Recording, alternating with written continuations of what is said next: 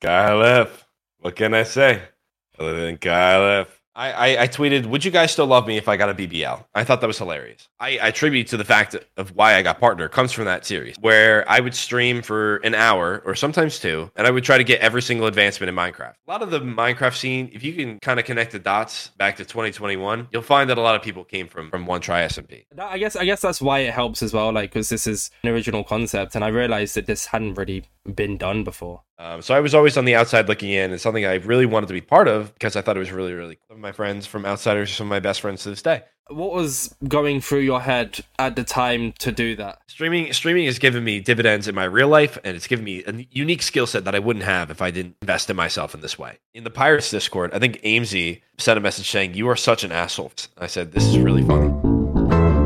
Alright lads, welcome back to Inside MC, the part of the podcast where I sit down with a very special guest every single week. And today, I am joined by someone who's very cool, very awesome, and they go by KyleEff. Hey! KyleEff. KyleEff. Hey! This guy watched the tutorial. That's all I gotta say. How'd I do? I think you did pretty well. I mean, it's always good to go back to the drawing board sometimes, get a little bit of emphasis in the right spot, but overall, pretty solid. With that then, and to kind of get two Twitter questions out the way right off the bat from both Akko and Camden, how do you pronounce KyleEff? KyleEff. What can I say? Other than KyleEff. Kind of an easy one. It really rolls off the tongue if you think about it. Yeah. Just easy. It's just easy to hear and easy to digest. And you know, if people are joking about saying your name in a certain way, I think I've done a good job. So I need more emphasis. I'm not going to practice it on the podcast. I'll practice it off the podcast. Yeah. But I see where I've gone wrong now. I'm going to learn. I'm going to listen back to this multiple times and learn from it. Look, just in case, don't say it in the mirror three times fast because I will appear. Oh, now I kind of want to. Please don't. I really don't want to appear. Everybody, if you're listening right now, run to the closest mirror and say it three times, and then KyleEff will just teleport everywhere. No. My schedule is so busy. You don't want to do that. No. It's cool, guys. Don't worry about it. I got lucky just having you on the podcast today, right? Yeah, exactly. Hopefully no one says your name. Just don't go into your bathroom during this podcast. I don't want to have to leave here to make it over there. With that being said then, KyleEff, before we get into talking more about you and actually proceeding with the podcast, I always like to give the intro for an opportunity for you to tell the view who you are, because all I said was your name. I didn't actually really introduce anything about you. So it's like, who are you? What do you do? All that kind of jazz. Yeah, well, first and foremost, thanks for having me on. I appreciate the opportunity to be able to talk about myself because I love talking about myself. One of my favorite activities. Same. But my name is KyleEff. I am a general Minecraft streamer. I thought about how I was going to market myself, but I realized that I do too many things within Minecraft to actually be able to label myself in a certain. I used to label myself as a hardcore streamer, but that's because that's what I used to do as my main thing. But now I've branched out to a lot of different things, including hardcore, but SMP content, speedrunning, events, and really anything else. So it's been a fun time. I'm making content for most of my life, I would say, probably since 2013. I think is when I made my first YouTube channel. And now I'm here 10 years later, and I'm still making content, which is kind of crazy to even think about, considering some of my oldest videos are still on YouTube to this day, and I haven't told anyone where they are. So if you're really looking for a quest, I challenge the viewer, the listener, to go and find it, because I'm not going to give you any hints, but it's out there, and it's Minecraft related. So I have the same kind of thing. I think I might have talked about it previously, but I know I have talked about it before, but I need to really to the OG viewers, and not on the podcast, like on my own Insane Orbits path. I have like a channel out there as well from content from like 10 years ago from Minecraft. What was the edition before Minecraft Bedrock edition I think it's like Minecraft Xbox edition or whatever, right? Yep, Minecraft Xbox. Yeah, I have like content of where I built, me and a few friends at the time built the Hive mini game server on like Xbox edition, and it was actually pretty cool as well. I'll give it to us. It was pretty cool. That is pretty cool. You have, alongside that, you also forgot to mention that you've become quite an influential person on Twitter as well. Yeah, you know, my Twitter account is one of my babies.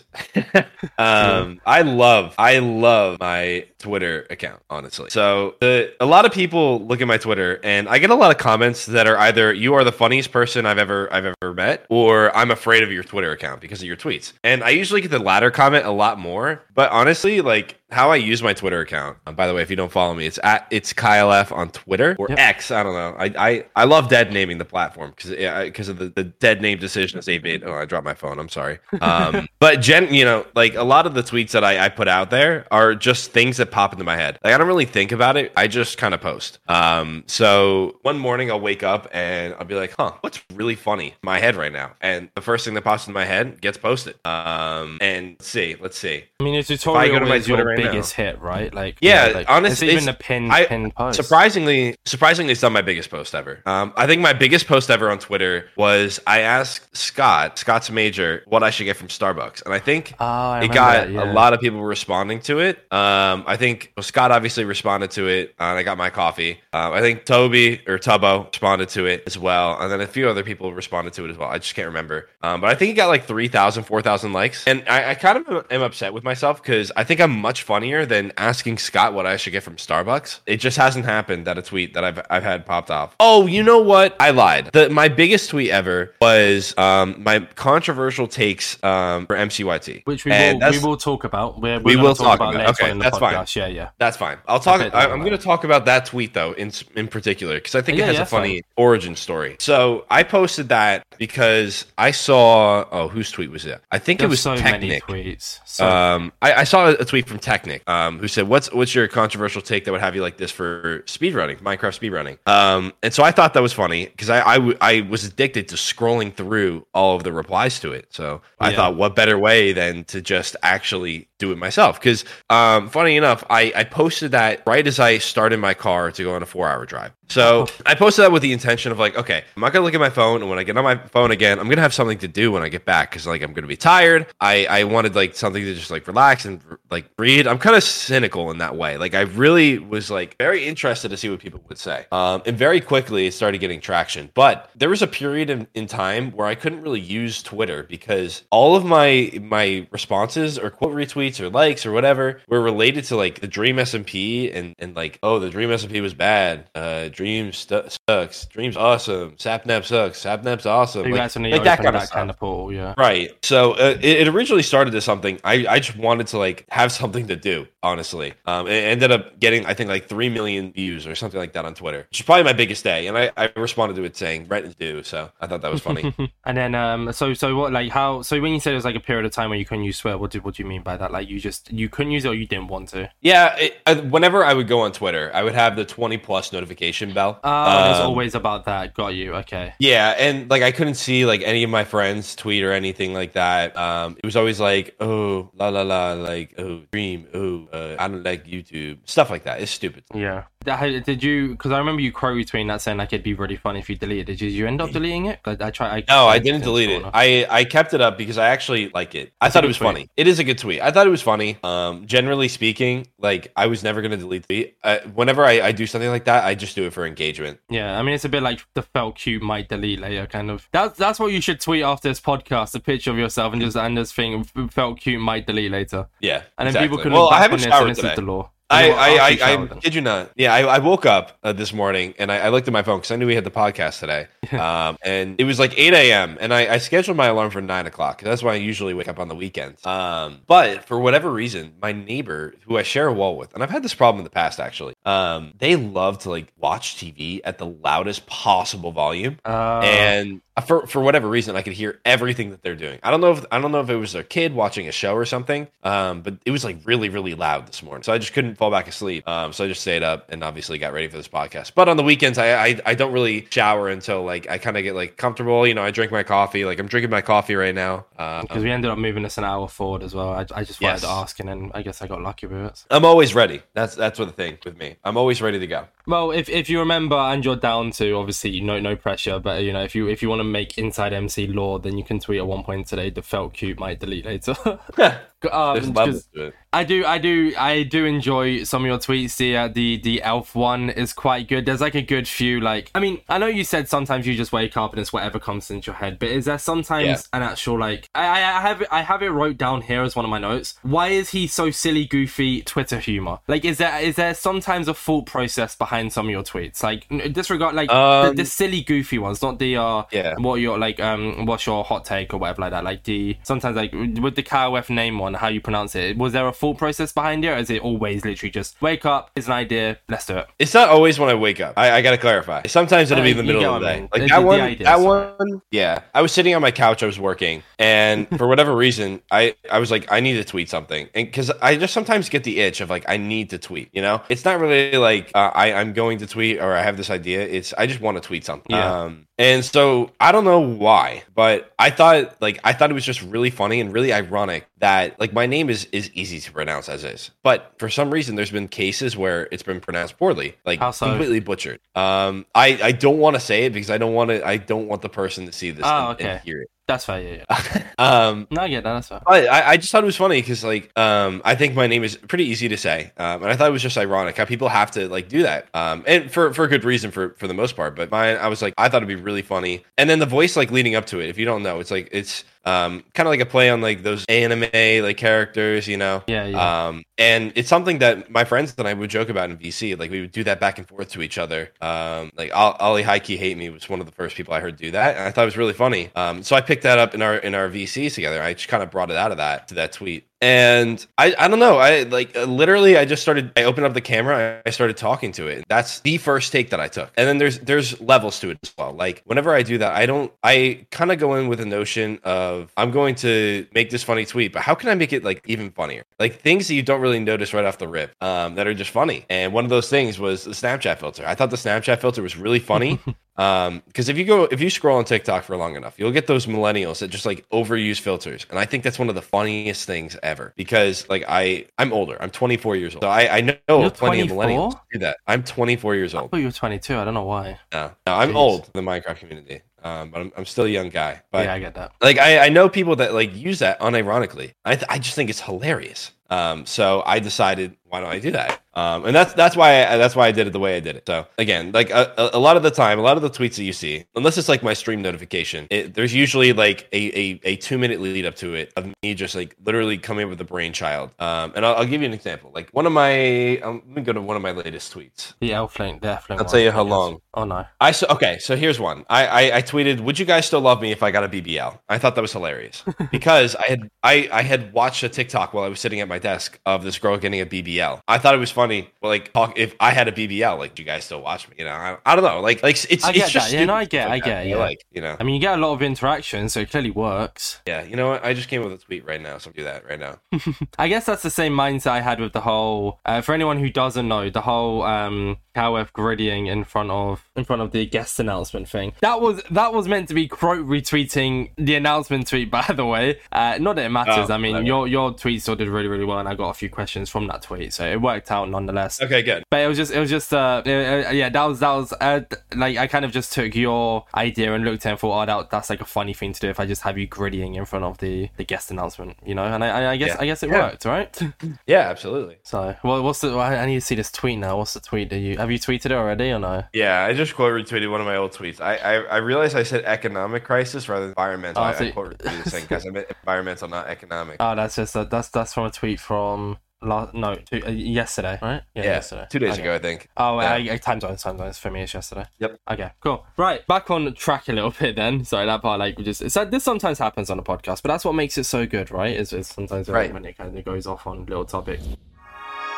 This is probably going to be a bit of a silly question, and I mean, sometimes this isn't one of them, but sometimes I'm going to ask you questions that I know the answer to, but I obviously, you're on the podcast, so it's the thing. Is KyleEff in any way similar to your real name? Yeah, my real name is Kyle. But in real life, my name is Kyle. The F, I kid you not, like, I was thinking, like, how can I make something with my name for my username? And I don't know, I was just going through, I kid you not, I was, like, going through the alphabet and just trying everything, like, Kyle A, like, that's stupid. Kyle B, doesn't work. Kyle C, you know, going through like that, and I got the Kyle F, yeah. And it just flows, you know? Like, it literally just rolls off of the tongue. And that's what I wanted. I wanted something that's kind of short, and really just flows. Because you see usernames out there that are, like, I don't know. I'm thinking of like someone out there. I guess like, Scott Smajor. Scott Smajor, yeah. Well, Scott's original name is Dang. That's a long name. Okay, it doesn't flow. It kind of flows, but it doesn't flow. You know what I mean? Yeah, whereas Scott Smajor does perfect. Right. So yeah, it's just like it's just something that I kind of came up with randomly. Well, Tommy in it. Tommy in it. Yeah, it flows. You know, it's two-ish syllables, three syllables, I think actually. But it flows, and it kind of gets mushed down into KyleEff. You know, and people make jokes out of it, and people like it, so it works well, I think. Because I mean, because I the thing with your name is why it works is that you can either do Kyle space F, or you can flow it all into one as KyleEff. Like both ways work perfectly, if that makes sense. Right, exactly. That's exactly what I wanted with it. And because it's not just Kyle and then the letter F as well. Just for anyone who just hasn't really realized, it's Kyle EFF, not F. It's like pronounced KyleEff because that's how it sounds. So that's like literally just the origin story of your name. Did you have any other name before it, or was this like when you started content creation, the first one? I did. I had an old name. I used to be in the Hypixel community, and before that, I was a RuneScape player, and that's how I came up with my original name. And I actually think the origin story of my original name is a pretty interesting one, because like I said, I used to play RuneScape a lot, and when I was a kid. And when I say that, I mean like probably I think I came up with my username probably 12, 13 years ago. My original one when I was like 10 years old, and there was a contest within RuneScape that someone won, and he won membership for life. Membership was for me, it was for like $5 a month, and my parents were paying for it, thankfully. But I wanted to win like something like that, and obviously as a 10-year-old kid, I'm not going to beat like adults that actually know what the hell they're doing. But his name was Excel, and it was spelled EXCL. And I just thought that was the coolest name for whatever reason. So I was like, how can I come up with something short like that just looks cool and sounds cool? I didn't really think about the sound part when I made it. But my original name was Exeic, E-X-E-I-C. And that's cool. When you write it out, it looks cool, right? But when you say it, you don't really know how to say it. Like, you say E-X-E-I-C, you know? Like, the E-I makes it weird because I before E except after C, you know? And the C is after. It's like, it's like when someone joins, like, your chat on Twitch and they follow you and their name's like F-W-T-I-C, and it's like, how do I pronounce this? Like, how am I meant to welcome you in with that name kind of thing? Exactly. And so eventually that just gets reduced down to X. And I used to go by X for a little while. EX. And then I took a step back from content creation for a little while when I was a senior in high school, freshman in college back in 2016, 2017. And I came back, I made the name KyleEff while I was playing on a Minecraft server with my friends in college. I wasn't a creator at the time. I was like, I just want to change my name. So I came up with KyleEff. That was history. And then I started playing Fortnite, actually, which was where I got affiliate on Twitch. And that's kind of around the time that I started streaming. That eventually fell through. I didn't really enjoy Fortnite anymore, and I kind of fell back in love with Minecraft, and then I just started streaming Minecraft. Now we're here. And then now you're sitting on the Inside MC podcast today. Yeah, exactly. It's my biggest moment. Yes, let's go. There we go. Put down the quote book. Oh my God, why'd I have to like think about that word then? Quote book. KyleEff has said this is their biggest moment. Let's go. I don't really know if this is true or not, but to me it kind of is. I don't know how to explain it, but it feels like you kind of just came out of nowhere. Like you don't. I mean, while doing the research, unless I just wasn't looking in the right places, it wasn't always easy to find like past stuff, if that makes sense. And then like I know you've had your Twitter account since 2021. You've been making you got the Twitter account give or take around the same time as I had my Twitter account. But like as of recently, I don't really know how it happened. But when I first joined this community, I only really found out about you recently. And you've been in this community longer than I have, so I'm not saying I've been here longer. But am I correct in saying you kind of just appeared out of nowhere, or was there like a period of time where you're kind of how I am, if that makes sense? Like when I say how I am right now, I mean with the podcast, for example, it's slowly growing. I'm not saying I'm becoming friends with like a bunch of the creators you are friends with, but I'm still kind of growing as like. Does that make sense? I don't know how to word it without being taken out of context. But yeah, is that the same for you, or did you kind of just pop out of nowhere and was like, "Hey, I'm KyleEff"? Yeah, I definitely did wake up one morning, and I am who I am today. It's been a process. And like I've said, every step I've taken along my 10-year content creation path has led me to where I am today. And by no stretch of imagination am I close to being a big content creator in my eyes. I'm still a relatively small creator that just so happens to have friends that are established. That's the point. Yeah, that's the point I was trying to get. I just didn't have to word it. You did a much better job, thank you.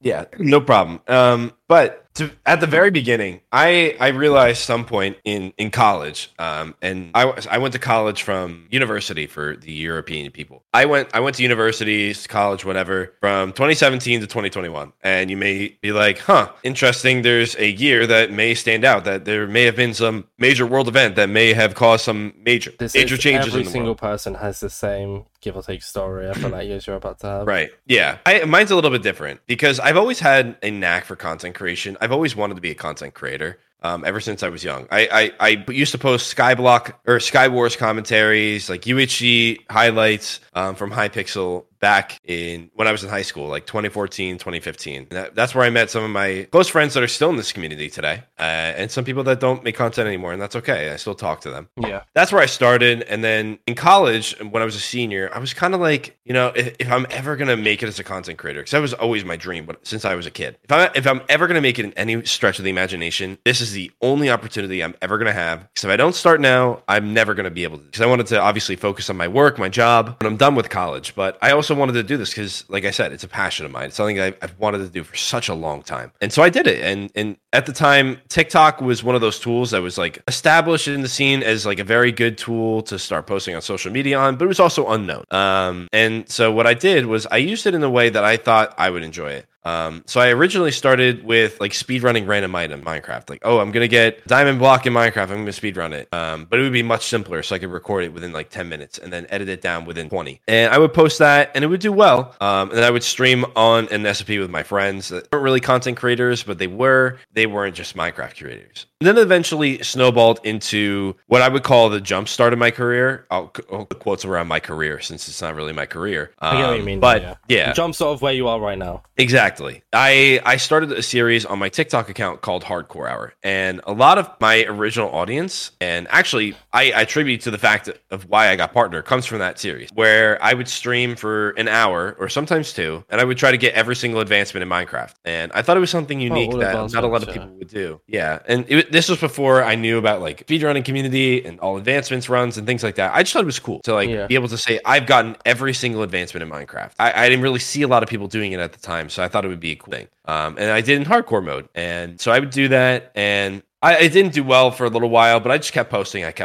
And 50 some odd hours later, I had done it, and I've gotten all of my advancements in Minecraft. And one of my favorite moments was getting How Did We Get Here, because it was something that I didn't really know how to do, and I kind of just set up for a couple hours trying to figure it out without, you know, actually doing anything. And people loved it on TikTok. It was by far one of the most successful things. I think I racked up close to like 10 million views total on TikTok from that. And I was, by all means, that is where I grew. Like all of my growth came from TikTok at the beginning. Then at some point I was like, I don't really have any friends to make content, because my goal at the end of the day was to be a content creator with other people, not just for myself, but also use it as a tool to find like-minded individuals that enjoy playing Minecraft, making content, just going from there. So I reached out to a bunch of Minecraft creators that I enjoyed, people that I thought made good content, people that I thought were funny. And eventually I got a message back. And I should preface this with a lot of people didn't respond at the beginning. And I'm not sure if it's just because they didn't see it, if it was an ego thing, but I messaged people that are around the same size, but whatever. I got a message back from somebody named Clipso. And Clipso actually was a lot larger than I was. I think I had 25,000. Yeah. Clipso isn't really around. But I thank him for a lot of the opportunities I got at the beginning, because without him, I wouldn't be where I am today. But I reached out, and he reached out back to me, and we played Bedwars for a little while, and then he introduced me to the server called OneTry. He's like, look, I know you love hardcore. Like, I just joined this hardcore Minecraft server. I think you'd be interested in it. And I was like, yeah, sounds great. And so push comes to shove, I eventually joined the server called OneTry. And that is where I met a lot of my friends today. And it's one of those servers that I have very fond memories of. And a lot of my friends do as well. And like I said, it's where a lot of us met for the first time. I would attribute a lot of the Minecraft scene, if you can kind of connect the dots back to 2021, you'll find that a lot of people came from OneTry SMP. And I don't even know what the original question was here, but that's kind of like my beginning. And yeah, OneTry is where I kind of blossomed. Yeah, that's where I kind of blossomed into the creator I am today. today, connections wise, finding my footing with working with people, etc. I guess to backtrack really quickly, just for anyone who doesn't know what is the achievement, how do we get here? How do we get here is having every effect in Minecraft apply to you at one moment. Yes, very hard to do unless you're a speedrunner and you know the setups for it. In 1.20, it's a lot more difficult than in 1.16, which is the version that I did it in. That's actually, funny enough, the version that's speedrun today. So a lot of the same setup is there. So if you watch like an all advancements run, let's say you watch Feinberg or something like that, you'll see he does the setup that is probably the best for it, obviously the best for it. But I did it a very janky way. I think the TikTok is still up on my page today. So if you want to go check out my TikTok, I haven't posted there in a hot minute, so it won't take you too long to scroll through. But it's there. It's a very janky setup, and it's funny because I had Feinberg on the podcast like literally the week before this. Like the podcast comes out a week before this one. Yep. It's funny that you mentioned him, and then they're there. Yeah. Feinberg is really, really cool guy, man. I think he's super, super cool.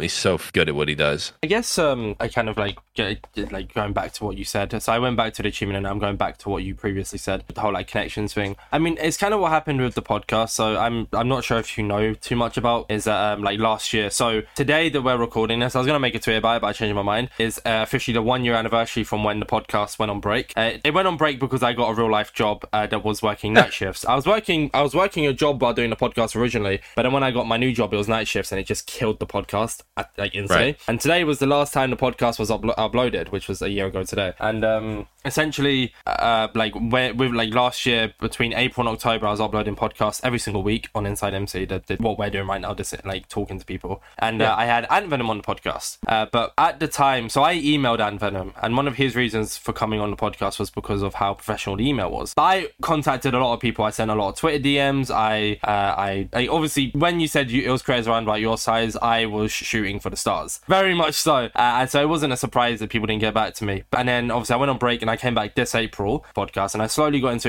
it. And then now, like, some of the guests that I have scheduled to come on is just unbelievable. And I don't really know how it's happening, but I it's kind of the same idea as what you did. You just took shots in the dark, one hit, and then it just spiraled into where you are now. And that's what I did. I took shots in the dark this year. I had Fulham come on, Feinberg, I have yourself on. I have a good few very cool guests planned to come on as well. And it's like, because of one shot in the dark and getting one person on the podcast, it's now constantly spiraling into other people coming on the podcast. And, you know, so I can very much relate to you as well. I'm trying to get at there. Absolutely. That's what it's all about. Like, a lot of people are afraid of reaching out to larger creators, and I actively open it, because a lot of the time, if you're not weird about it, if you approach it in a way that's, like you said, professional, like you did to Ant Venom, then 9 times out of 10, you'll at least get a response from somebody. And that's all it takes. You know, it takes one time, make one first impression on somebody, and then realize that, like, oh, you're not like trying to use person file. You're not trying to be weird about it. You're interested in making content. And if you're able to do that, and you know, prove that, you know, you make quality content or anything in between, you're not like, you're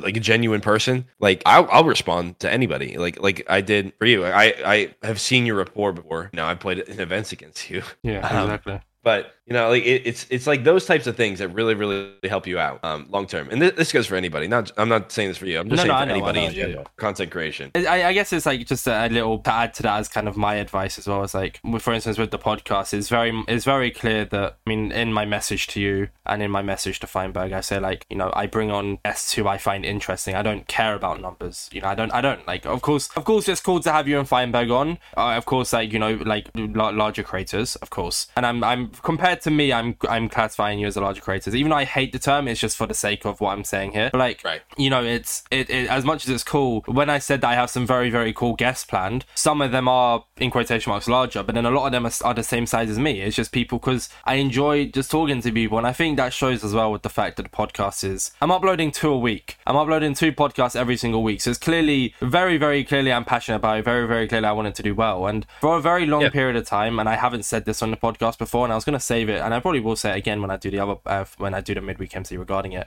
but like, for a very, very long time, when I started to get responses from people who I got responses from, I was thinking in my head, now I'm starting to think, oh my god, like, you know, oh, does it look like I'm being, but then, and then I thought, and it's kind of like you mentioned before, you like off the podcast, like, you coming on the podcast is you talking about you, or how I said it to you is you coming on the podcast is you talking about you, you know, so I shouldn't feel too bad, because as much as I'm having you on, I'm not really, I don't know how to explain it, it's not like, it's benefiting me, but it's not, it's it's not benefiting me, only me. Do you know what I mean? Like, it's giving you a place to talk about you, kind of thing. Yeah, it's a platform. You know, it's something that's not very common in the space, which I appreciated when you reached out to me. There's not a lot of podcasts out there for the Minecraft space, especially for our subnet, I'll call it. Because there's obviously the larger, like, I'll call the banter podcast. I'll not call it. It is a banter podcast of Sapnap and Carl and George. And they do their thing. And it's obviously part of the Minecraft community in some way, but it's not the Minecraft. I feel like this is really attached to the internals of what it is. And you get to know the creator in that way, which I think is very cool. Exactly. And I constantly have a wide range of people coming on. I've made the mistake of like scheduling podcast recordings up until the week before Christmas. And then like there's a wide range of people. And that, I guess that's why it helps as well. Like, cause this is an original concept. And I realized that this hadn't really been done before. You know, it's kind of like with you, like with the whole like Twitter thing, like no one really does what you do with the Twitter videos. And unless I'm just looking in the wrong places. I mean, I guess like some people do it. Obviously some people do podcasts, but like that whole idea is original to you and makes you stand out as a person, kind of thing, you know? Yeah, exactly. I guess, sorry, we kind of went on to talking about the podcast then, my bad. It just happened. Moving back into talking about you a bit more then, away from how you came into the content creation scene, we're now going to talk about different types of content that you do. So we're not going to touch too much on hardcore because I know you still do hardcore content, but you kind of talked about it. I want to touch on the topics that you haven't really mentioned too much. Let's start with SMPs. So I feel like as much as you're a general Minecraft content creator, as of right now, and correct me if I'm wrong here, this is just my personal view on it, you are, as of right now, more known as an SMP content creator. I would say so, yeah. People, I would say the wider Minecraft audience knows me from SMPs that I'm on, that I have been on, but they don't really know me, so that's what I would say. The first SMP you was a part of, and I don't think this is the first, I mean, it's not the first ever one you was in, but I guess like the first one that I found as, not notable, but just to talk about was Outsiders. Yes. So would you say that was the first, like, in quotation marks, biggish one you've been on? Or, like, do you think it kickstarted things? Yeah, it depends on your definition of big. I think the Outsiders server had a very interesting growth. Okay. Because from the beginning, it was a group of creators from OneTry that wanted to do a story-based server. Similar, this is around the time the Dream SMP story was really, really popping. And they all decided, you know what, let's do it. You know, and they kind of attached to a story of the Maze Runner, and they found a map, and they thought it was interesting, and they just ran with it. And originally, I wasn't part of the original cast. So I was always on the outside looking in, and something I really wanted to be part of because I thought it was really, really cool. Oh, you weren't on the original cast? No, I was not. So with Outsiders, I remember how I mentioned before that I don't always do like deep research on things because I want to like just genuinely hear it for the first time. This was Roman's research. So you were, I thought you, I just assumed you were. So what's the whole deal with you and Outsiders then?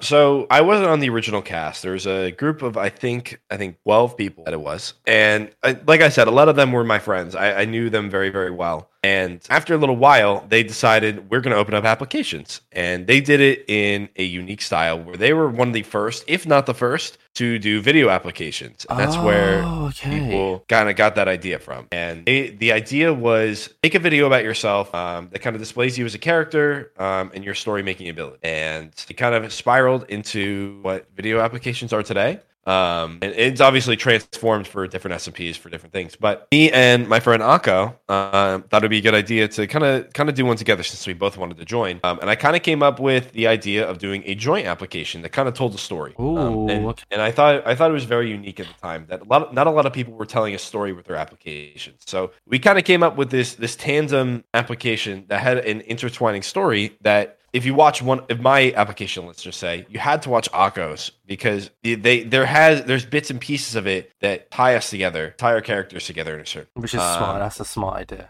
Yeah, and so it led to a unique relationship on the server on Outsiders where we had a unique story and worked very well, I thought. And people seemed to really enjoy it. Obviously, the team behind Outsiders really enjoyed what we had. And so I got accepted alongside a couple of my friends. Some of my friends from Outsiders are some of my best friends to this day. So yeah, we had a very unique relationship with Outsiders. Obviously, we knew them from the beginning, and then getting onto it was just like anyone else. You could argue that we had a bit of a leg up since we actually knew them, but, you know, I'm not going to get into that conversation. conversation. That doesn't matter. I mean, it's, for instance, like with the podcast, like you had a leg up of being invited because I knew you. You know, like people, I always say to people, if you reach out, you're happy. Like you know, become like, please reach out if you want to come on the podcast. But like a lot of the people who I bring on are people who I've reached out to. So I guess it's not the best of comparisons, but the idea is there. You know, like of course, like you, because I've reached out to you because I knew you. That kind of helped you a bit. Not helped you per se, because you're still like coming on my podcast. But yeah, I mean, like it like worked out better, I guess. Right. Exactly. This was a question from Roman. Okay. So if you have something to do, this is what was one of their suggested questions, and it was: did Outsiders change your perspective on content creation? That is a good question. I don't think it changed my perspective. I think it opens a new challenge. And that sounds strange, but the content creation is not one set path. I think content creation can be multiple paths. You have to be able to kind of flow in between different states, I think. So beforehand, it was kind of, I'm going to log on to Minecraft and I'm going to play it today. And that's what I'm going to do. I'm going to talk while I play. I'm going to talk to my chat. That's it. And that's a very, very common strategy across Twitch. It doesn't matter the game. You'll see people doing that wherever you look. Outsiders open the perspective of, you can do a live story and do all the planning behind the scenes, almost like a TV show. Think of like Saturday Night Live or something like that. Obviously not to the same scale or to the same depth, but you can make a live performance. Almost in a theatrical way on Twitch, and I think it's a very, very interesting avenue to do. You saw all the time again with Dream SMP, Outsiders. I still do it today with Pirates SMP, and it's kind of branched out, and you'll see live SMPs do like live, almost episodic streams all the time. So like I said, it's opened a new tool in my toolbox to have. I'll call it my lore mode, where I'll switch into a character that's not KyleEff. It's Kyle the pirate or Kyle the outsider. You know. Exclamation mark B Kyle or something, right? Is it that's like my like pirate Kyle. That's like the whole thing. Or like canonical whatever, you know, Outsiders Kyle, whatever it may be. Yeah, I mean, fair play. What you didn't really, unless you did touch on it, I just didn't realize. I don't think you did. What exactly made you want to, other than getting into this SMP, what made you think like, yeah, I want to go down the role play content creation route? Why did you enjoy it? Why is it something that you wanted to do? To be honest with you, it was the hap thing to do at the time. If you remember at the time, Dream SMP streams with a story. If you put lore in your notification and you were on Dream SMP, that stream was getting a minimum of 100,000 views. It's just something that people like follow the trend for. And to be honest with you, that's how I started doing it. Like I just wanted to be part of the trend of like, oh, lore SMPs are cool. You know, it ended up being something that I really, really found an interest in. I thought the creative process behind it was really, really enjoyable. That's why I still do it to today. There's obviously benefits to it where I'll always have a little bit more of a viewership boost if I'm doing a lore stream or something like that, because you want to be there when it happens live and you don't get the same type of reaction. You get Twitter going, but it like the creative process behind the scenes was really enjoyable to me, and I got to learn a lot of tools and stuff like sound design and creative process that I don't know, I never would have been able to do if I didn't do Outsider. And I still use it to today. Like I work on stuff for Pirates now, where I do a little bit more of an intricate sound design, input layering behind stories and characters, and world building and things like that I would have never done before if I didn't do Outsiders. So yeah, that kind of answers earlier's question. And Outsiders was essentially what, you know, kickstarted like a lot. Because remember how earlier when I asked the question about like, was Outsiders kind of your first like big SMP kind of thing? That technically answers that it would be yes, right? Because obviously the prior SMP led into Outsiders, but Outsiders was where you started to learn everything, where you started to get everything done. Idea. After that, then you mentioned Pirates a lot, but before we get into talking about Pirates, we will talk about that. Is the Pal Creations Rats SMP. So as far as I'm aware, and once again, fact check me here if I'm wrong, you were a guest appearance on Rats SMP, right? I was, yes. You weren't actually a part of it. No, there is a story behind as to why I was not on the Rats SMP, and it simply boils down to... Oh, you are, okay. Yeah, it simply boils down to that my schedule doesn't line up with a lot of the people on the server. So it ended up working out best for me to be a guest. And so I was a guest with Nukery and Watermunch, who are two excellent content creators in the scene, and we played as Termites, and it was very fun. I actually was part of the group that helped beta test the Rats SMP before it launched, so I got to experience being part of the house, part of the experience beforehand, kind of finding bugs, and it was a lot of fun. Honestly, I thought Rats was very unique, and I am very proud of Oppo and Owen for taking that leap, because after Outsiders they knew that they wanted to kind of level up, and I think they did a great job finding a great team to work with to level up the content, and it's developed into a huge operation now. Yeah, I mean, it was the second midweek MC where Ajax and I sat down and was talking about SMPs. And one of our things were like power creations have always done such a good job of being like, I'm not, every SMP is original in its own sense, but like the idea of rats living in a house with special like appearances of like pigeons or like termites or whatever. And then now the idea of Pirates SMP is like, it's always been such a good concept, which is hard to do, but they've done it kind of thing. And then you get to be a part of it and experience it as well, which is really, really cool. Absolutely. Yeah, it takes an entire team to get that all done. And they've done a great job being able to manage themselves and develop themselves and put the right people around them to be able to deliver on it. Was your appearance for a day, a week, or how did that work? It was a day. It was one stream. It was like a led performance where we had a set goal, a set objective, and we delivered on it. I don't remember the specifics, honestly, right now, but I think it had to do with something of getting us out of the house, essentially. And they ended up, I assume, eating that, right? Yep. Yeah, we got trapped in a tree afterwards, and then they went on their merry way back to the house, and we were never to be seen again. Rip termite KyleEff. !mark T Kyle. Yeah, exactly. And then that leads perfectly into Pirates SMP now, which you are a part of. I am part of, yes. I am fully part of it. Pirates is super. I really, really enjoy Pirates SMP. Yeah. And you're very good at role playing on it. Because you stream, obviously, being like you're American and you work as well, which is, if you're comfortable, we'll talk a little bit about that later on as well, like the whole working thing. So because of that, you stream very, very late into the night for me, and I work mornings now, which is really cool for my schedule. It also means I can't always make a KyleEff stream, so I do miss out sometimes on a lot of streams. But you are someone who I lurk a lot in Akko streams, I lurk a lot in like Oppo streams, etc. But you are someone who I very rarely do this, I go back and VOD watch your streams sometimes, like the roleplay ones specifically. I appreciate that. You do a very, very good job of role playing. You are very talented. I'll give you that much, Cal. Boosting your ego here a little bit. Thank you. But yeah, so how did that all work? How was the whole process of you getting invited to Pirates SMP? I'm not going to get into specific details as to the process of it, but they essentially boiled down to Oppo and Owen approached me. They said, we have this idea. We think you'd be great for it. Are you interested? And I said, yeah, of course. And so we worked out some fine details for scheduling and such, and ended up working out. And then from there, it just became a process of me kind of coming up with my character. They gave us a couple of ideas as to what the faction islands will be about, which is the main island for pirates. And I kind of developed my character based on the information I was given. So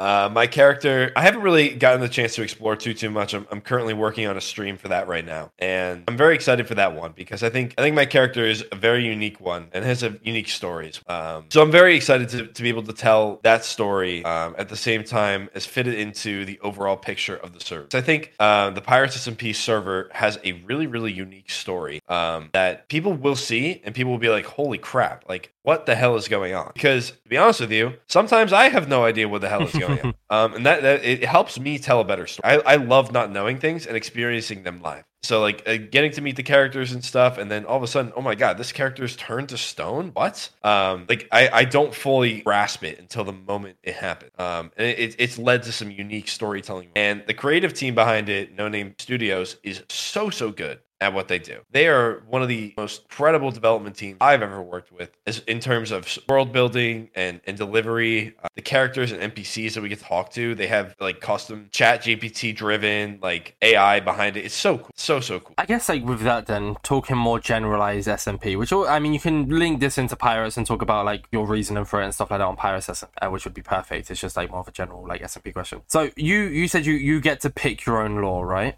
Yeah. So I see, the thing is, I don't know too much about SMPs. I watch them, but I always feel like your story, not your story per se, but like your idea for lore was always chosen for you. I never knew you got to pick your own, like everything on your own. What made you, like, I know you've kind of touched on it, but like a bit to add to it if you can. What made you choose the route that you've gone down so far? Like, I know you said you based it on kind of what they gave you, but was there any specific reason as to why you've chosen? And I guess for the viewer, can you give a little rundown of what your story is? Yeah. Yeah. So for my character is a Kestrel. And for those that don't really follow the series or don't really know, Kestrels are driven by wealth, money, like basically like the billionaires of the world. That's the motive behind it. And so I had an idea behind the character of I wanted to attach it to something that I was passionate about in real life, as well as fit it into the overarching. And kind of like what you said, you don't really know what the real story is until you get into it. Like when we're building characters and stuff like that, it's not a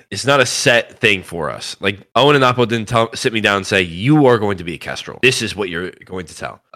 They have a story and they tell us your character is yours. You build it the way that you want it and we will help you facilitate it as long as it doesn't interfere with the story. So if I wanted to go a different route and be like a happy, peace-loving builder or a swashbuckling, people-killing pirate, I could have been. But I chose this route for a reason. And like I said, I have a stream coming up in the future that I want to do that kind of dives a little bit deeper into my pirate's past and story. Because I think I've done a unique job of telling the story. I just need to finish the stream, quite honestly. But I have a goal and a set objective that will be told for the server, on the server, and it'll be cool. I'm very excited for that. So then how does like the actual lore stream work then? Because you have your own story, and like I said, I lurk a lot in Akko streams, for example, and like I always see them going around and looting bases and killing mobs and stuff like that. So like that's just casual play. But then how do you change up like that? It's gonna give me a minute here to kind of explain what I'm trying to get at here. So just give me a second. But like, do you mean the difference between like a big lore day or just like casually on the island? Yeah, like so. So like say you went live right after this podcast, right? And you went live tomorrow, and today you were just casually streaming Pirates SMP, right? Yeah. And then, but then tomorrow there's a big lore day, and then Monday you're casually streaming Pirates SMP, but then you're streaming with somebody else. Is it like today you're just you, Sunday obviously you're in character, and then on Monday would you also be in character, or how does that all work? I tend to play off of the situation that I'm in. So like you said, if I go live right now and I'm just like on Pirates, just like making money, then I'm not gonna be in character for the most part. Yes, but you. There's elements of the world, and you really have to watch and understand what's going on to like understand this. But there's moments where I purposefully ignore some things, or I go a certain way for story reasons, because it either interferes with my immersion as a character or it interferes with the overall story. Like people will say certain things in my chat, like metagaming, for example, like, oh, Akko did this or Owen did this, annoying, or Scott. Yeah, it's not necessarily annoying, but I choose to ignore it for my character because I don't know. It kind of is, or I'm kind of a product of my situation half the time. Like if tomorrow, I don't know, Grace is doing a stream where she is in character fully, then I bump into her. I have this habit where I pop up the person's stream right before I interact with them just to see what their life is like in that moment. So if I notice that she's in character, I'm going to go in character. If she's not in character, and I can kind of tell, I've been around these people for so long that I can kind of get a read on what they're trying to accomplish based on their demeanor and their introduction. I can get into character. I can get out of character. It's a very important skill on a server like this to be able to go in between yourself and your character and knowing where that fine line is. But then how do you define to your viewers or newer viewers, say like I join your stream, how will I say, like I'm a completely new person, never talked to you before, never watched any of your streams, how do I know if you're in character or if this is just you? Do you like pin a message? Is there like once again, for the sake of the viewer here, how will I join your stream and know that, like say I'm watching, finding out about you for the first time because of this podcast, and I go to watch your stream, how will I know you're in character or just being you? The easiest way to tell if you go onto one of my streams is if I have my face cam on or not. I tend to keep mine off when I'm in character because I think it breaks a level of immersion. But if I have it on, I tend to be just me. Okay. So that's like the biggest thing for me is if I have my camera off, 9 times out of 10 I'm in a character or I'm just having a bad hair day. Like yesterday I considered streaming without a camera on because I was like all sweaty. I didn't shower before stream. I think it's very useful to have the camera off when I am in character because people can just like be with the character. They're not with me at the moment. I obviously like interact with my chat and stuff, and to make it a level of immersion, I have my chat called Parrots, and so I have a pet parrot on the server that I use as like my way to communicate with the chat and talk to the parrots and make the immersion a real thing. Yeah. But then Is it like, I mean, I know you're probably good at it now, but would you say it's a hard skill to have, just switching from, I imagine, like, say you're live, right? Say you're live and you're just being you, but then you bump into Gracie, who I'm just using an example because you used it earlier, and they're in character. So I'm assuming while you're on stream, you have to then switch into character. Do you change your voice? You change the way you act. For instance, like with the pod, I have a podcast voice. I'm not sure if you noticed from how I was speaking to you before the podcast and during the podcast. And people know this, but if you watch my streams, you notice I have a podcast voice. Right. Do you have a roleplay voice or a roleplay act? Or do you get what I mean when I say that? Yeah, I tend to get a bit softer. I think that's one of the things I've noticed with my characters. I'm not as boisterous as I usually am. Like, I'm very like in your face sometimes when I'm streaming. But when I'm in character, I tend to back off that character a little. Think about my environment, and so I tend to get a bit softer when I speak. And if I'm casually streaming and Gracie bumps into me and she's like, you know, doing her character, like as you said, I'll keep my camera on because I know that I'm going to be out of it. But for the sake of her stream, I'll act in a certain demeanor. And thankfully for me, I've made my character in a way where I can be a little bit more boisterous and kind of in your face a little bit, similar to how I stream normally. So. It ends up not being a bad thing when I am just like in my regular mode and then have to go to the lore mode. It must get like, I don't know, I feel like it's just a hard skill to have, is the whole switching between like you and like having a character. I feel like it's just such a unique skill and very hard to do, but also very cool. At the beginning I'll be honest, it was kind of cringe at the beginning. Like, it's really cringe if you think about it. If I told my family this, dude, that I have to roleplay in a Minecraft server, that's weird, dude. Like, seriously. Your family don't know that you do that? They do. Oh, but I get not the specifics of it. Yeah, like they know that I like play a character, not to this level, but like I play a character on stream because my dad loves to make eccentric tricks of it. When we talk to people and they're meeting someone for the first time, they love to bring it up that my son's a Minecraft streamer, like he loves the stream. He's like, hey Johnny, how you doing? Hey Jimmy, how you doing? Like stuff like that, you know, like over eccentric. That's how I am. Like I definitely, I definitely play it up a little bit. I'm not me like when I'm on stream, but I'm me, if that makes sense. I put on a KyleEff persona. I put on my KyleEff hat. Yeah, I mean, if you wanted to, could every single stream just be you role playing? Like, would it be like if is that like an option, or do you sometimes just have to be your actual self? If I wanted to, yeah, but I don't find it fun because when I'm in character, I find it difficult for me to read the chat without breaking that character. Yeah, and that's one of the biggest things that I love about streaming is being able to interact with my chat. So I don't love I don't love being in lore mode all the time. I think it's exhausting. I think it ruins the server. I feel like the audience is like, I have to catch up on this 2-hour stream every single day. If I stream 5 days in a week, I stream for 2 hours each. That's 10 hours that you could miss, you know? Yeah. So I don't want to do that. And that's why I've been trying to find a balance of doing different things, whether it be, you know, Pirates or I speedrun today and then I play hardcore tomorrow. And then I find a balance for the viewer because I think it's more interesting that way. Yeah, that makes sense. I thought they were just more general SMP questions because I just thought it'd be the perfect time to ask regarding them. Do you have anything else? I mean, before we talk about Kaboodle SMP, is there anything else you want to mention about Pirates or any of that, or that I haven't asked? Stick around. The story's about to get crazy. For you or in general? General. For me, server, about to get fun. Okay, all right. And then Kaboodle SMP. I remember I had Bumpy Jake on the podcast. I assume you know who that is. They work on Kaboodle SMP as well, for anyone who doesn't know. One of the things they said was that Kaboodle SMP is more of a like role-playing kind of TV show kind of idea. Yes. It's not really an SMP per se. You have a clip that there's a clip that I've been sent. I can't remember it. Oh god, I can't even be bothered to find it. It's like of you doing a little rap when you was asked to be do like a line or something. You decided to add to the end of it little rap. What was going through your head at the time to do that?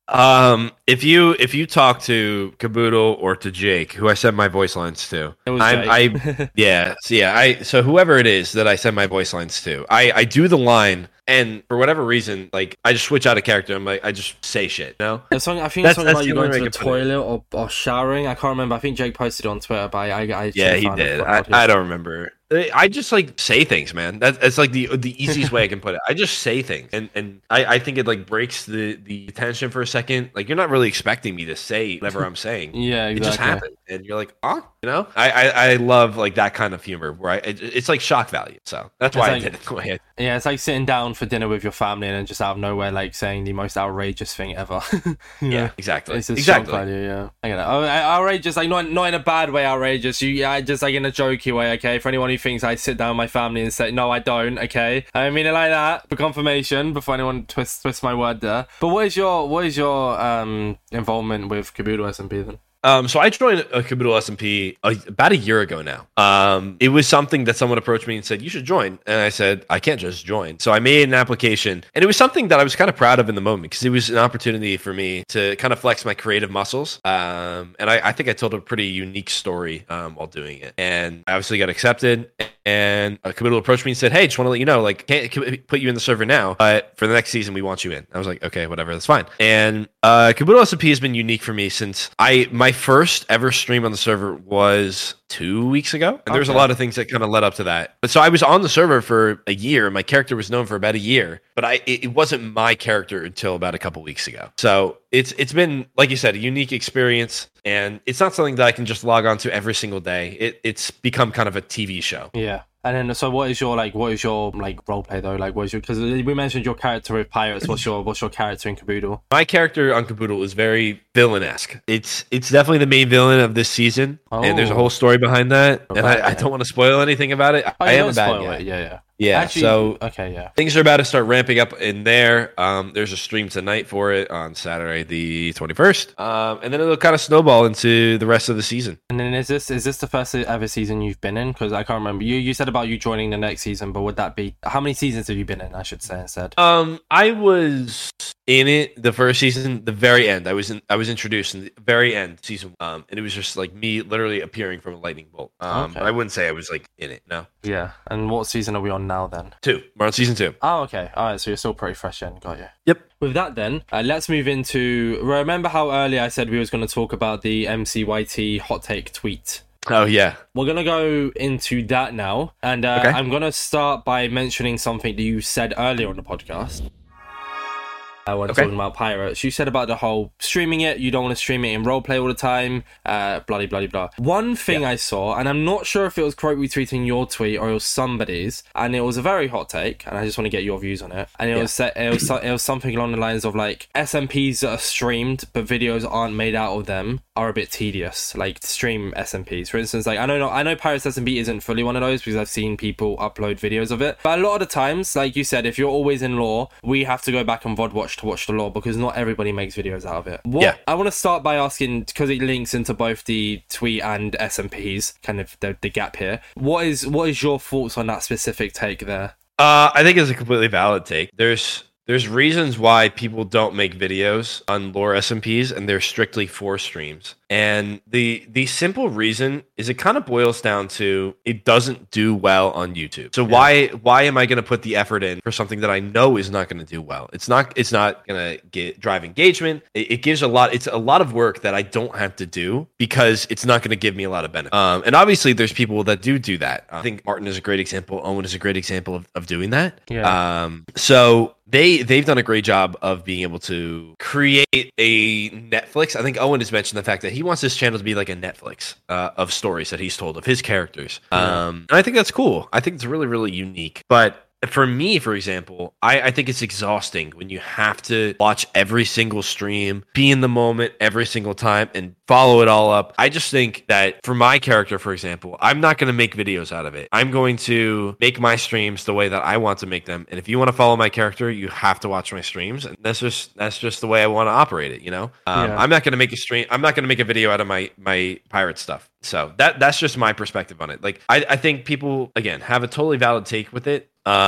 I don't think, though, that you should feel like you have to watch every single detail of a server to understand it. You can get a very good gist of what's going on by just watching one perspective. And a lot of the main story aspects of that is that. And then you attach to a character. You want to watch their stuff, so you watch their stream, you know, or go back and watch their VODs. But let's just say that character has 20 hours of lore moments for like 2 weeks straight. You're not going to be... It's impossible to keep up. So I try to break it up and segment it, because I understand it's very difficult for a viewer to digest it all. You feel like it's just sometimes a bit unlucky then, like, because it's not really ever going to be a way. I mean, you upload your VODs anyways. You upload your VODs to YouTube, so people can watch your VODs. But like, and I guess this is just a general question, which I think I know the answer to. I'm going to ask you anyways. You make it very clear when in your title when you're doing a lore stream, right? Mm-hmm. So I when do. People go back to your VODs channel, they know which ones are lore and which ones are just general playing, right? Yep, I make sure to make it very well known what the stream is. So, like, if I'm just making money, I market it in a certain way. And then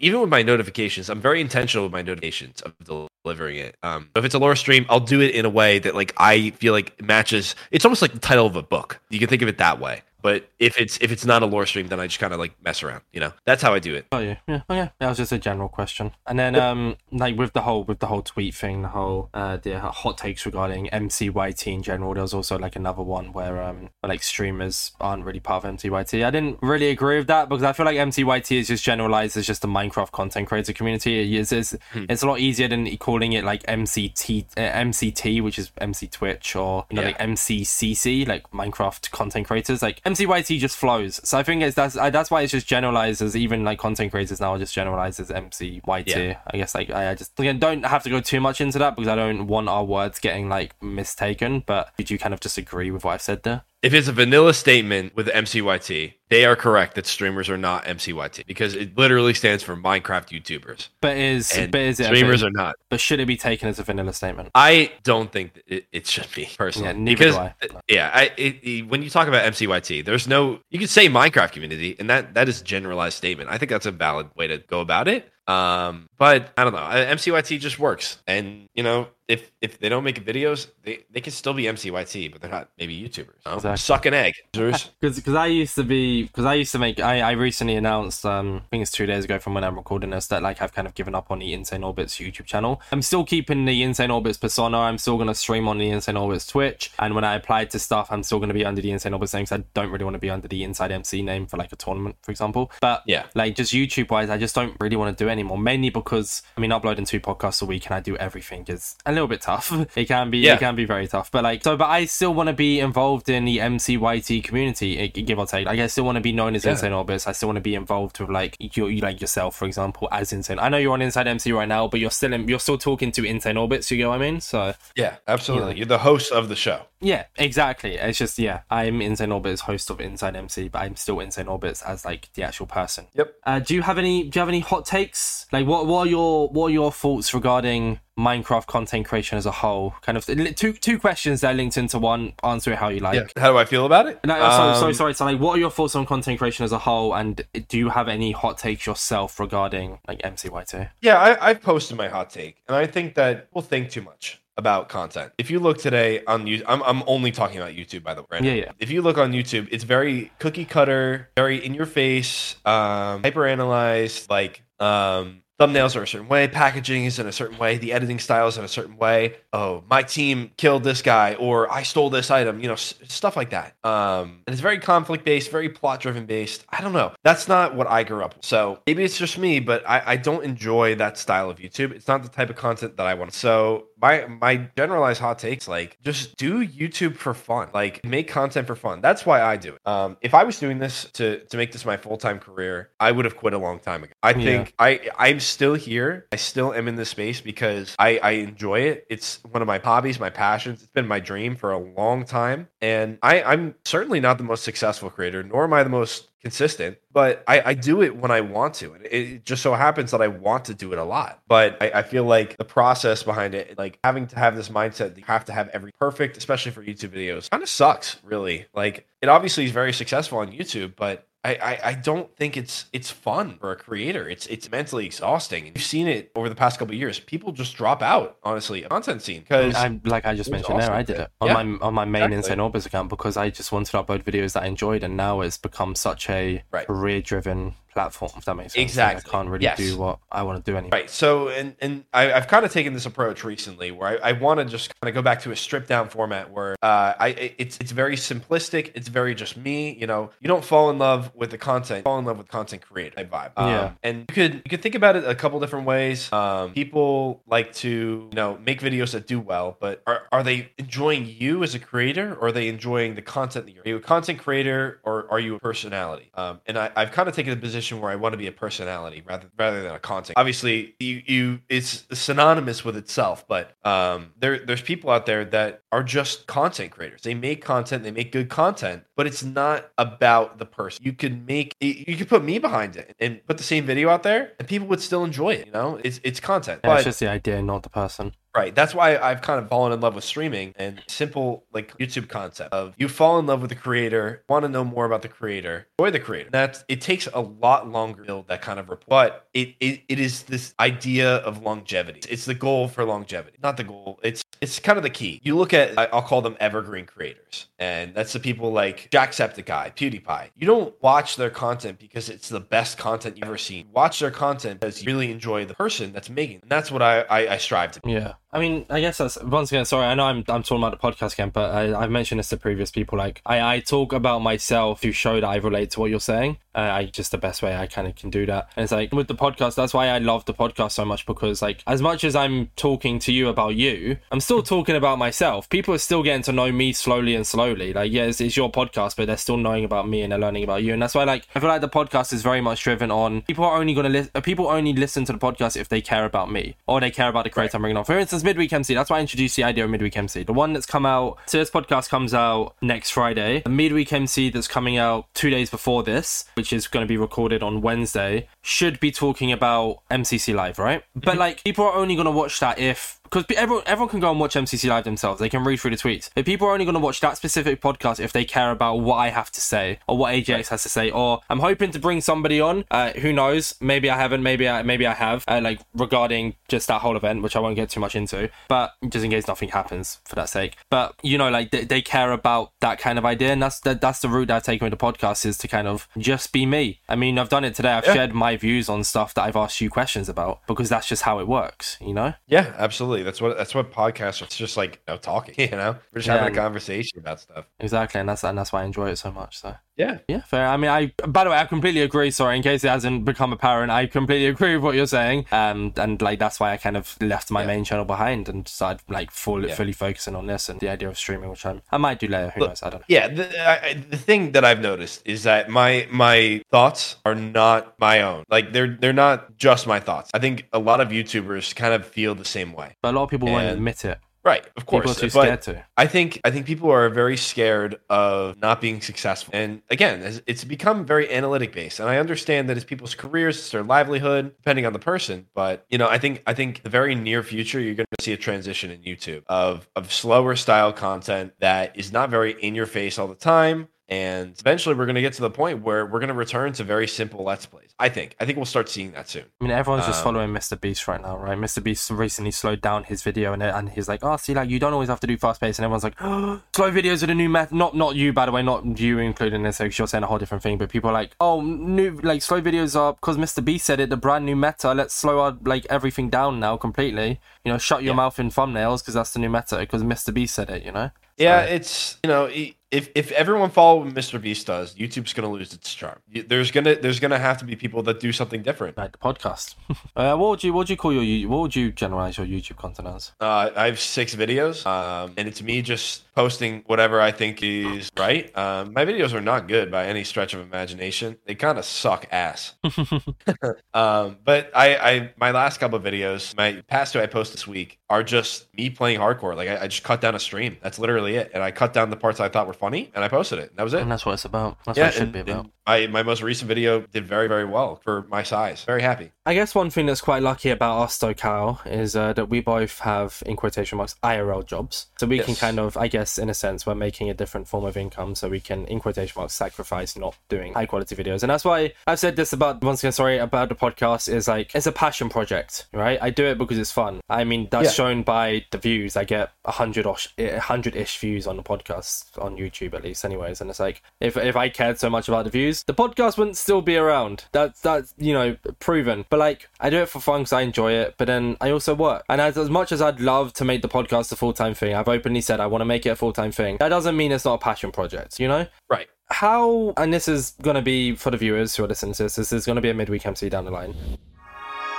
How do you find balance in working life and content creation life? The truth is, I think about content creation the moment I wake up and the moment I go to the moment I go to sleep. Like, I'm always thinking about content. How you can improve, how you can do better, right? Well, not even that, but that and ideas for it, you know, things I want to do, like, oh, I really want to make this. Or like, what am I going to do today on stream? You know, things like that. Yeah. And, you know, it's about finding the balance, like you said, between my real life job to finance my time to spend on content. So, you know, it's definitely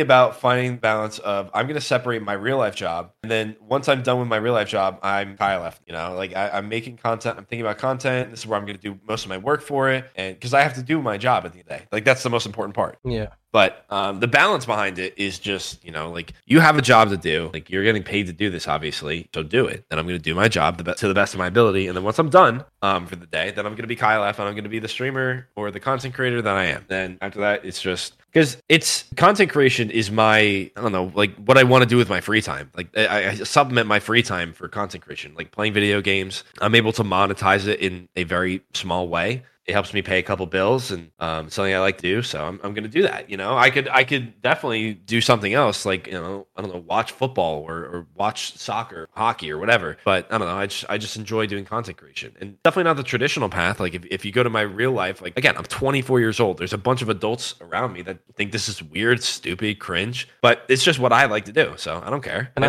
anyone else has anything to do, like for work, I do computer science stuff. Oh, cool. That's cool. Yeah, so you're smart. I'm a computer science. I like to say I'm smart, yeah. But it's fun. I enjoy what I do.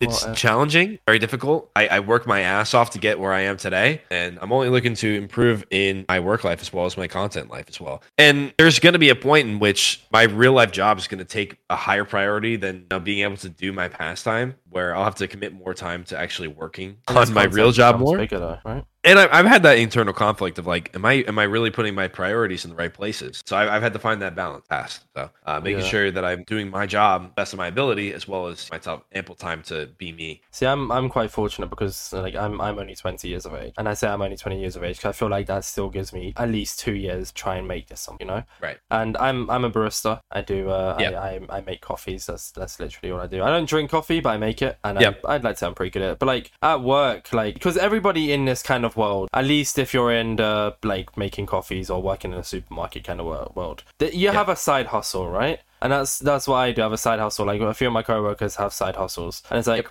everyone at work knows I edit for a podcast. They don't know that I run the podcast and it's mine, but everyone knows that I edit for a podcast because that's what you talk about. I say I edit for my mate's podcast. I say he pays me for it. I don't know. I haven't earned a single penny from this podcast since it's been a thing, right? I've spent a lot of money on it, but I've never earned anything from it. But as far as my co-workers are aware, I edit for my mate's podcast and he pays me quite well. I'm fortunate in the sense of I'm able to take sacrifices, right? I've kind of established this connection with my partner and like with the whole thing. And like I've been able to figure out the time to record a podcast every Monday, or in this case on a Saturday.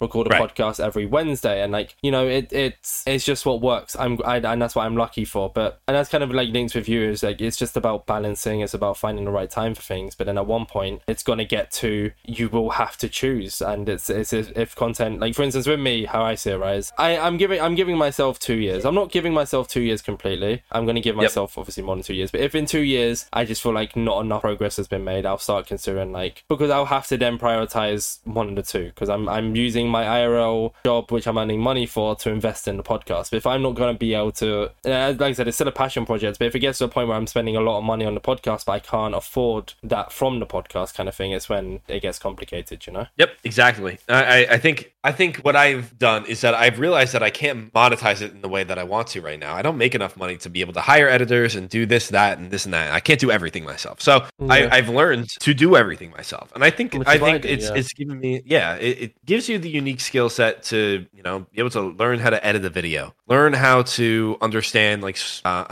audio cues and sound design, things that I would have never done before if I hadn't done content creation. Like I think one of the biggest things for me that I've learned since being a content creator is, ironically, public speaking. Okay. So at the beginning of this year, I had to give a big presentation to some of the most important people in my company.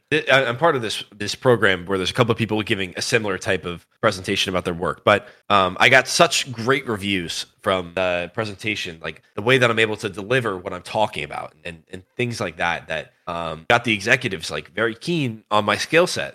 It's given me a lot of great opportunity in my work life. Streaming has given me dividends in my real life, and it's given me a unique skill set that I wouldn't have if I didn't invest in myself in this way. Yeah, and and not a lot of people didn't know this, and it's undiagnosed, but it's very much there. I have anxiety. I do. Like it's back in at least school, it used to be very, very bad to the point where I was like sick every morning in year 7, which was like when I was like 13, and I had to get like nervous every single day before college. Even when I started a job, I got like very, very bad. And it's like, it's undiagnosed, but it's there. So it's one of those kind of things. Right, I just never wanted it diagnosed. But with the podcast, for example, it's made me such a confident speaker. And that's why like one time a day, I would have never, my first job was warehouse because I was too scared to talk to people. Then I started the podcast while I was at the warehouse. And I guess one time, it's also helped with, for instance, last year, if I had, so I know I'm saying their name a lot, it's just as an example, Feinberg, right? Because, you know, I like Feinberg's content. If they came on the podcast like last year, for example, I would have been such a fanboy. I would have been professional, but I would have been like, in a sense, unprofessional. I wouldn't have been able to keep my cool. I would have been like really hyped, would have been really excited, nervous before recording the podcast. I had him on last week, and it was just like talking to somebody I've talked to for ages. Like with you, for example, I joined the call and I was like, you all right? And then we just talked, right? And now on the podcast, we're just talking. But if I never did content creation, I never started the podcast, I would have never been able to do that. I would have been so shy. I would have been so nervous. So it kind of links to you, how you've become good at public speaking. I've become very good in the sense of being able to just talk. And that's what I'm good at. I'm good at talking. And that's when the anxiety is what always stopped me from doing what I was good at. And now the podcast has kind of brushed the anxiety to the side and let me do what I want to do, you know? Yep, exactly.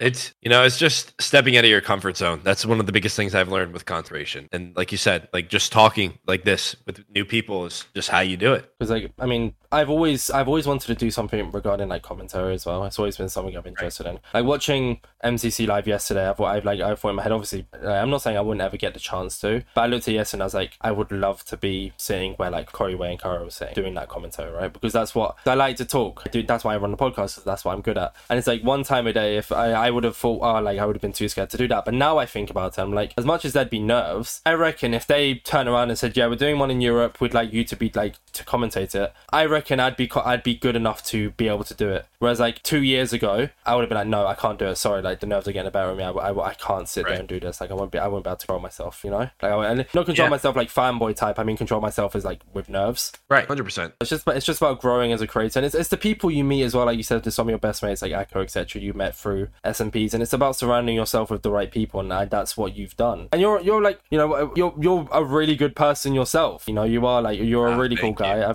That's why I wanted you on the podcast, because I knew you'd be someone really cool to talk to, and you're proving that right now, you know?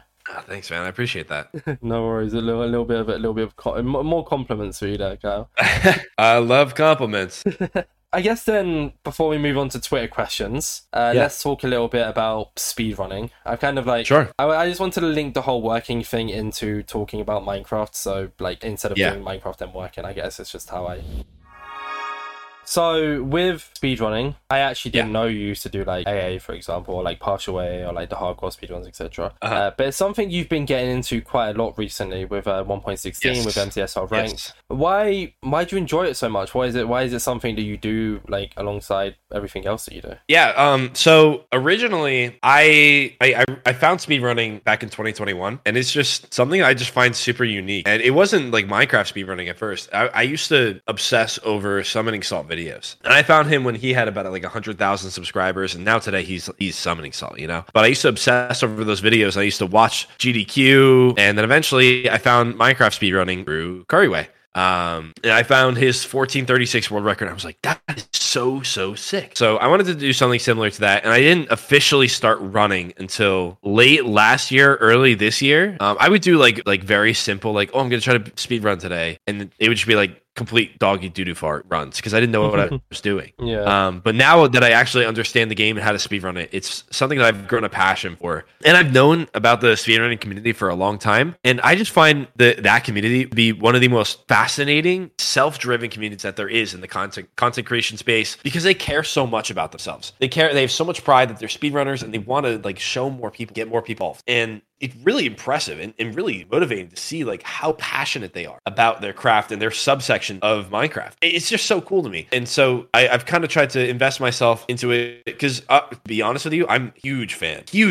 of them. Like Feinberg is someone that I watch on a very consistent basis. Curryway is someone I watch on a consistent basis. Fulham, I watch on a consistent basis. Even going back to Crooks. When I first started my job, I used to watch Crooks streams every morning. And then when he quit speedrunning, I would watch Cube. And when he went to the military, now it's, you know, EB. Or like small speedrunners like that, just like good at the game. So I find it so fascinating and enjoyable to watch. And now I'm lucky enough where these guys are my friends, and I'm able to hang out with them, play games with them on a consistent basis. I don't know, it's something I've really enjoyed, and it's opened up a new subset of what I like to do in the game. Improve my skills, get better at the game, beat it in a unique way. I think it's fun. Speedrunning is, I mentioned this on like last week's Midweek MC talking about Minecraft Live, which hasn't come out for us yet. I'm talking about in regards to when this podcast is coming out. And it's like with speedrunning, it's something that I've done and I enjoy it. Like I after a month I got a PB of 27 minutes my first ever month of speedrunning, and like, you know, it's cool and I enjoy it, but it's just something I feel like I can't get too much into. I just like I don't know, for some of those I just can't comprehend the mechanics, but it's something I'm still fully invested in. For example, like I've got a lot of speedrunners on the podcast. I mean, I'm talking to you right now about speedrunning. Like, you know, speedrunning is something I talk about quite a bit on Twitter. I've become a pretty big advocate for like Minecraft esports, especially in, once again, the speedrunning scene. And it's like, because of I'm kind of in a sense like you, for example, like you're into it, but you're more into it running wise. I'm a very big fan of like these speedrunners. Like when I started the podcast, one of my original goals was to have speedrunners on the podcast. Like, and this was back in Bedrock days, back when I did like when I started the podcast making Bedrock content. I wanted Java speedrunners on the podcast. So that kind of just says a lot, you know. And like, yeah, it's just something I think is also really, really cool. But you've gotten quite good at it over the recent months. Have you been trained by anyone, or are you self-taught? Or I am pretty much all self-taught. I wouldn't say I'm good at speedrunning. I'm lucky to have friends. I would say I'm decent. I'm not good. Like right now, I'm practicing to get to that high echelon of like sub 15. I think sub 15 is where I can say I'm a good speedrunner. Right now, I think my PB is 18. I can get to sub 15. In my eyes, I think I just feel so. Yeah. We're getting there. But like I have friends that are speedrunners, obviously, that are really good at the game, obviously. And I can ask them questions and they can give me the answer. I think to take my skills to the next step, I need to like start doing like that coaching thing or get people to help me out with things, because I just don't know how to do it. Like there's skills that I just don't understand, and I'm still learning about. So I just need to learn to deliver it. But like I said, I'm not a speedrunner by any means. I'm not a good speedrunner. I'm just someone, I wouldn't even say I'm part of the speedrunning community. I'm just someone that genuinely enjoys speedrun and watching people play the game in a certain way. So you're just Ken. You could say so. No, yeah. I had no clue how to use Ninja Brain bots. I got Bendo to teach me, and now I actually know how to do it. Like I tried watching tutorials and everything, but I'm very much a learner of somebody has to sit in a call and speak to me and explain it. I can't watch tutorials. I just never have been able to really. But I mean, with like basic ones, yeah. But yeah, 100%. Before we move into the Twitter questions, then, is there anything that you wanted to talk about, and anything that I might have missed, or is there anything like you think it would be a cool topic for the viewer to listen to that I missed? No, you've done a good job. You've hit pretty much everything, man. Yeah, see, I'm good at this. I've become. I mean, you know, the 52nd episode. Yeah, I hope I'm good at this by now. Yeah. So. Yeah. I have three Twitter questions, one of them actually being more of an interaction for you here, Kyle. So obviously I asked the ones earlier of how you pronounce KyleEff. That was from both Akko and oh god, I deleted the bloody thing. Yes, I deleted when I asked the topic, I deleted it off my Word document and I deleted it, so I'm sorry, but yeah, didn't intend to. So the next one comes from Apokuna, Appo I should say, and it's can I join the F SMP? That's a tough one, man, because it doesn't even exist. Why? Why? Good question. Look, this is a joke that I don't think I've been saying it since like they started announcing people for Pirates SMP. I don't know. I just would comment on every single post. Can I join? And it just became a bit. And then so I think like the night before I was supposed to get announced, someone sent a message in the Discord like, why did you do this?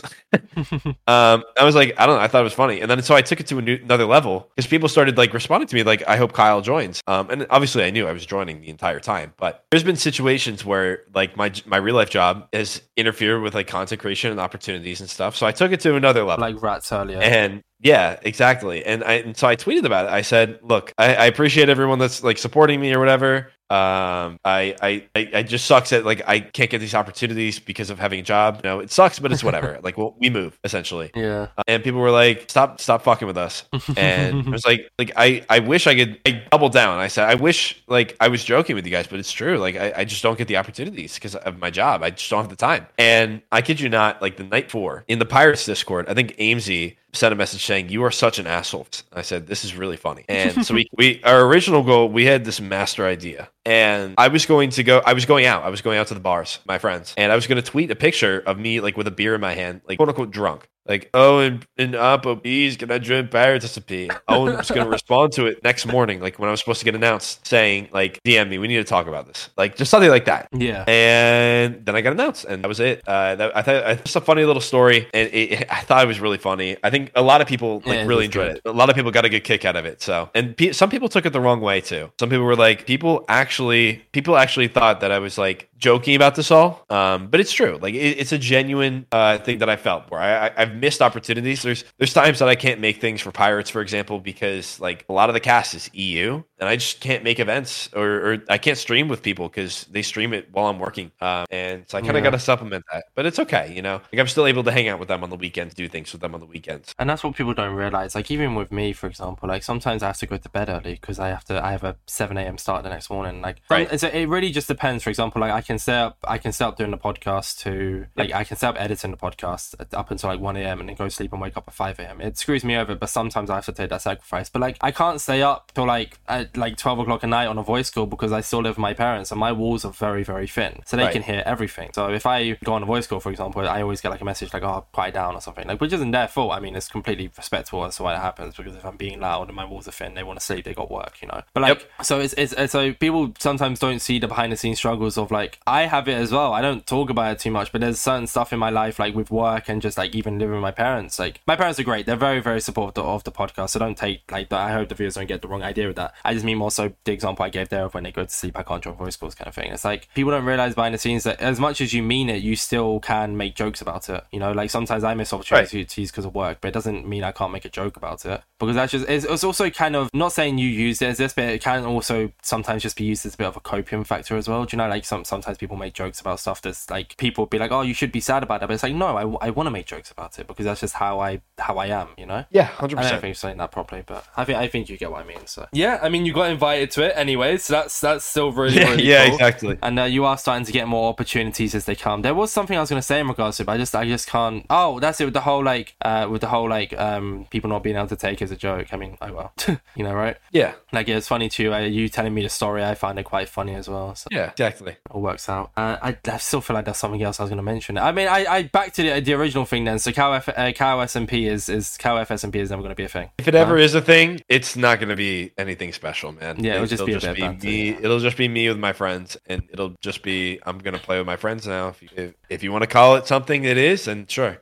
Fair enough. The next one then comes from Night Marie, and it's, what are some things you'd like to do / move towards in your content? That's a really good question. You know, I'm always thinking about things that I can do to level up my content or be a better content creator. And genuinely, it's just do more. I don't make much, and this is going to sound like kind of like quitter mentality, but I don't use a lot of my finances to support me in my content creation space because I think I can do everything. And I always think about the cost benefit analysis, but I think it's coming to the point where if I want to just be able to do more, I need to sink more money into it. And I just haven't gotten to that point yet. So it's something where I want to kind of do unique styles. I have some things in the pipeline right now with some of my friends that I think are going to be unique, but more like one of those things where you can pop on and just kind of like giggle at, you know? I want to be known as a creator that is just kind of known for like good vibes, like having a good time and hanging out and having fun. And in the future, that's what I strive to do, but we'll see what that actually entails in the future. I think I've gone down the road of I have been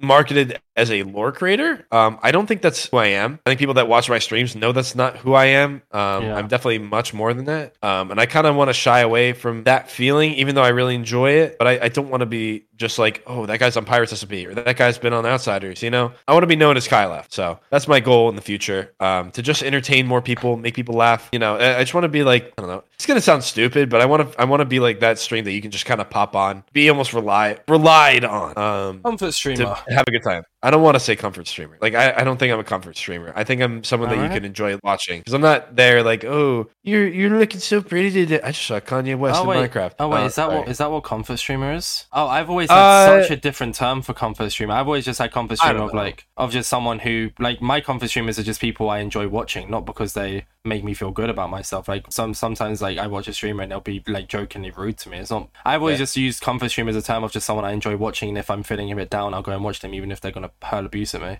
Right. It's an open-ended definition, you know? That's the time it can be interpreted in so many ways. Yeah. It's, when I said it. Like, if you call me your comfort streamer and be like, okay, sweet, but, like, that means something to you. I don't know what it means to me, you know? That's like, fair. I'm just going to keep doing my thing. If you enjoy watching my content, then fucking awesome. That's great.